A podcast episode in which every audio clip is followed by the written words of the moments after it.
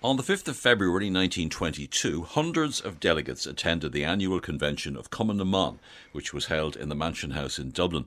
The convention was called so that the women of Cumann na could vote on whether they, as an organisation, should accept or reject the Anglo Irish Treaty. The convention was a hugely important event. The newspapers of the day all reported on it, yet it has been somewhat neglected and overlooked in the narrative of the lead up to the Irish Civil War. Joining me in studio to discuss discuss what happened at the convention and the aftermath is historian Dr. Mary McAuliffe, Director of Gender Studies at University College Dublin, and also the biographer of Margaret Skinnider, one of the women who, in fact, attended the convention amongst uh, many other aspects of a fascinating life.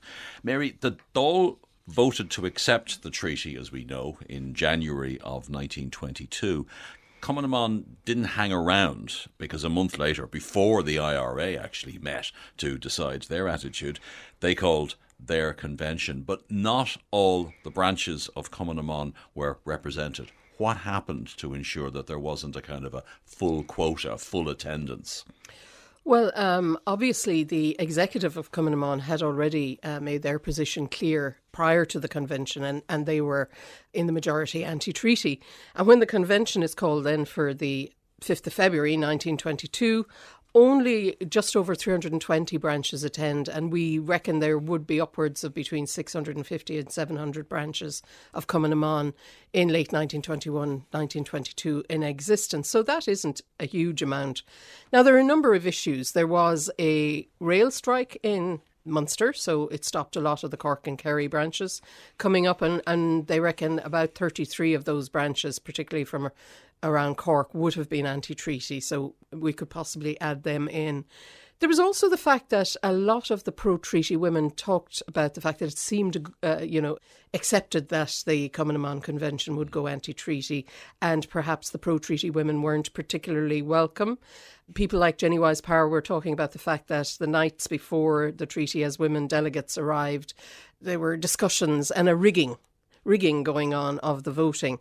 So because the executive had already gone that way and the six women TDs had all voted against the treaty, including Countess Markievicz, of course, who was president of Cumann na mBan, you don't have a huge attendance of the anti treaty. And Cal McCarthy has done some interesting work in his book on the convention numbers. And just to give you an idea, of the 375 branches in Munster in 1921, only 80 come to Dublin in 1922 to the convention with the 33 standard. Leinster had 188, only 144 come to the convention. So you see, there is less than 50% attendance. Mm-hmm. But then of the 50% who didn't attend, could you say they were all anti treaty or pro treaty? And the thing is, we can't know. We know some of them would have been pro treaty, but I would argue not enough of them would have been pro treaty had they all been there to actually overturn that anti treaty vote. I mean, the 50% who did attend were an interesting straw poll, to put it mildly, and the yes. result was overwhelmingly against Oh, absolutely. Absolutely. Um, the, the, there was only a few pro treatyites there, including some of the senior leaders now. Somebody like Jenny Wyse Power and Min Mulcahy were very, very important, and they make very good speeches for the treaty, and they leave then once the vote has been taken. But overwhelmingly, they went with Mary MacSwiney's proposal on what they were to vote on. Interestingly, though, I mean, I think the point has been made that the, the six female members of Dáil Éireann have skin in the game, as it were. I mean, everybody had skin in the game, but they in particular, they were related to, you know, to, in many cases, mm-hmm. the case of Mary MacSwiney, uh, uh, in the case of a number of them, uh, Kathleen Clarke, for example, that they had brothers, husbands who had died the Cumann mBan Convention is is quite different. They're they're not speaking on behalf of dead Republican heroes. They're speaking on behalf of themselves.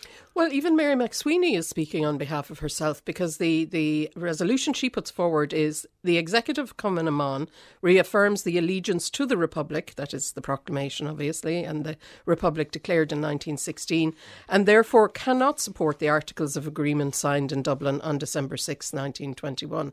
So they're all speaking from the standpoint of an ideology. Even Margaret Skinnider, as you mentioned, whose biography I wrote, her main point in her speech to the convention is that she could not recognise that anyone who took the oath of allegiance could be a true Irish man or indeed Irish woman.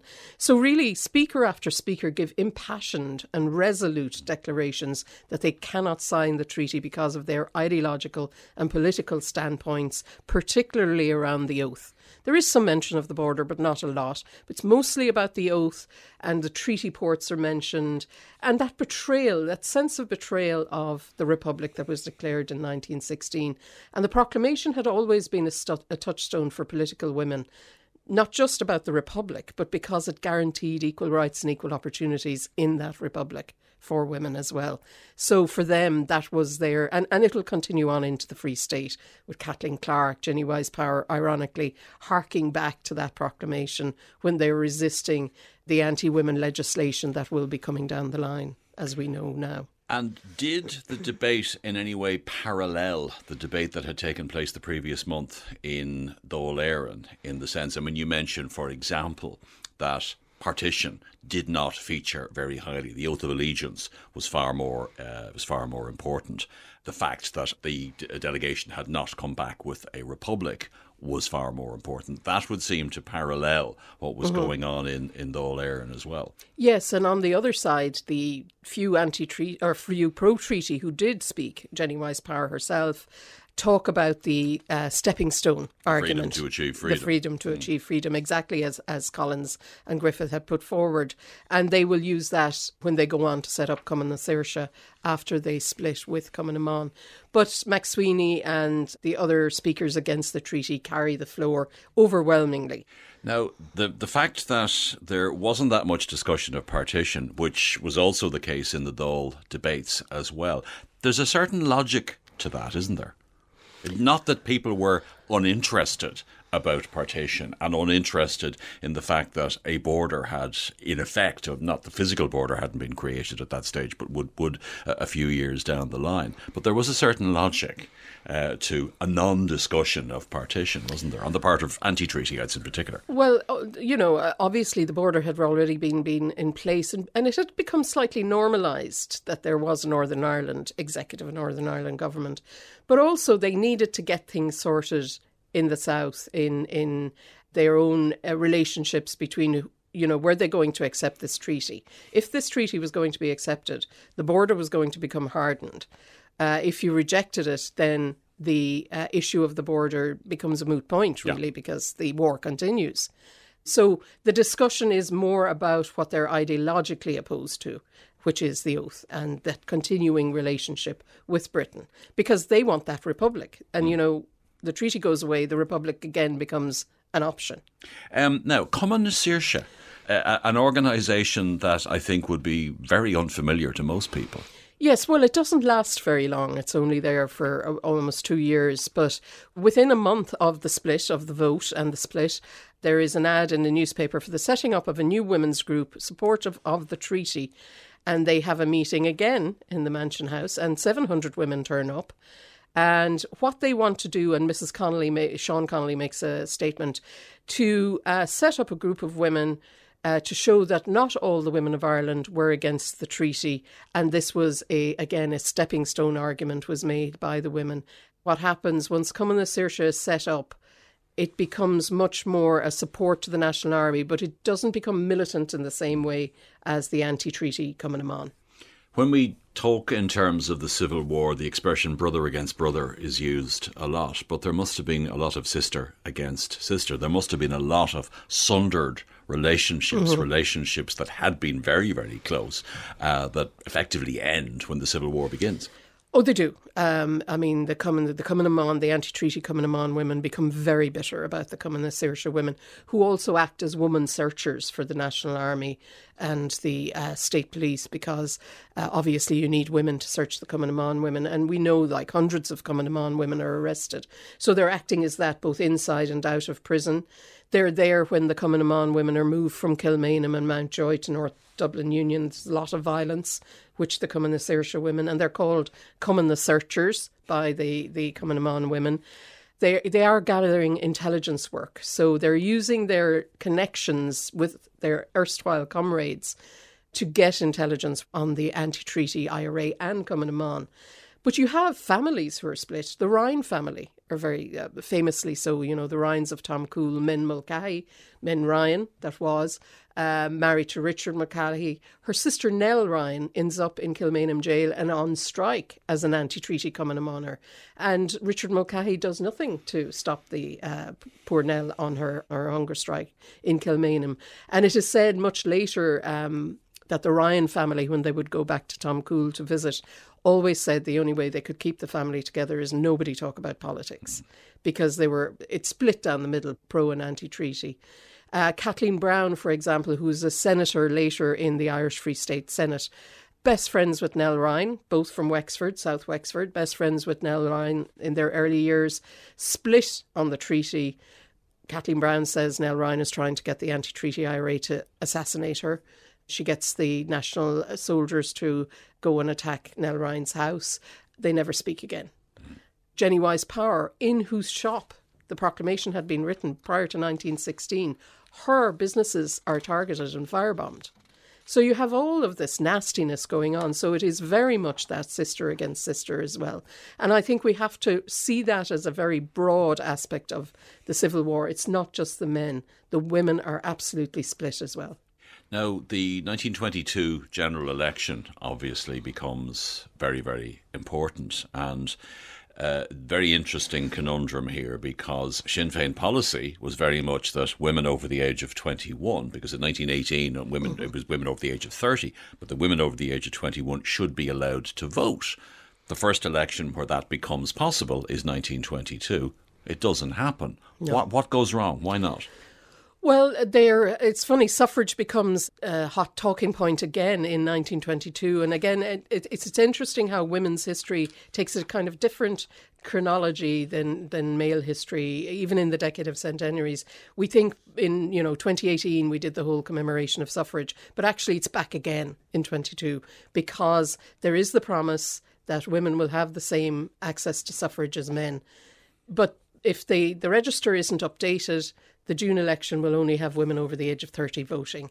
So Kate O'Callaghan, the TD, who had voted against the treaty and was the widow of the Lord Mayor, Mayor of Cork who'd been assassinated by the Black and Tans, moves an article of legislation that the uh, register be updated for all women over the age of 21. Collins and Griffith resist, saying, you know, oh, it can't be done in time, and we really can't be having that now. And, and you know, it's going to be in the Constitution. There are delegations sent in with Hannah Sheehy Skeffington, with many of the other women who had been, uh, you know, suffrage campaigners. Interestingly, Jennie Wyse Power, who had been a suffrage campaigner as well, and who you would think would support this, feels she can't support it because she sees what they are doing. They are people who are against the treaty, who want the younger women to be able to vote. And then the potential is that many or the majority of women under the age of 30 will vote anti treaty, and that could actually defeat the treaty in the June election or defeat the, the treaty candidates. So the Cumann na women despite many of them having been suffragettes in their day, cannot support that campaign to get the register updated. Collins and Griffiths refused to do anything about it, and the June election happens with only women over the age of 30 being able to vote. Now, whether or not if we had the younger women voted, the treaty would have been defeated, I don't think so. I don't think there was enough of them to carry it that. It wasn't really even close. I and mean, it wasn't that close. It was two and, to one in terms of pro and anti treaty Sinn yes. Féin, and then all the other uh, parties, the Independents and Labour and Farmers Party, were all pro treaty. Were all pro treaty, and plus, not all of the younger women were anti treaty mm. anyway, but they weren't going to take that chance. Now, there's been a lot of work done during the decade of centenaries, including, but you know, by people like yourself, which has brought the women's stories back into, thankfully, the general narrative. Uh, this year, you're determined not to let the centenary of the Cumann na Convention uh, go unmarked. How are you marking it? Well, I, I, had recognised that or noticed that um, nobody was doing anything about this convention uh, in early February, and I think it's a very, very important meeting to mark, but also a very important moment in the history of militant and political women's organisation in this country. when Cumann split. So I had some seed funding left over, thanks to UCD Decade of Centenaries, and I just decided to organise a an online symposium, which will be on the 25th of February from 2 to 4 p.m. with great speakers. Uh, Leeann Lane, Margaret Ward, Caitriona Beaumont, chaired by Fionnuala Walsh. I'll be speaking myself to mark what happened in February 1922 in the biggest women's organisation, really, that was in early 20th century Ireland and the most important and the impact, legacies, and memories of that split. So, February 25th. We put all the details of the symposium on our website. We wish you every success with it. it. Sounds like there'll be some fascinating talks. So if anyone would like to know more about what Mary has been talking about this evening, make sure to uh, to book your ticket for that uh, symposium. We'll leave it there. Thank you very much for coming in on the show to talk about this hugely important event that happened 100 years ago this month. That's all we've time for on this evening's programme. Details of all our items, as well as podcasts, are available on our website, rte.ie forward slash history show. Our researcher is Liz Gillis. The History Show is a Pegasus production for RTE. For now, from me, Myles Dungan, and producer Morgan Clancy, goodbye and thanks for listening.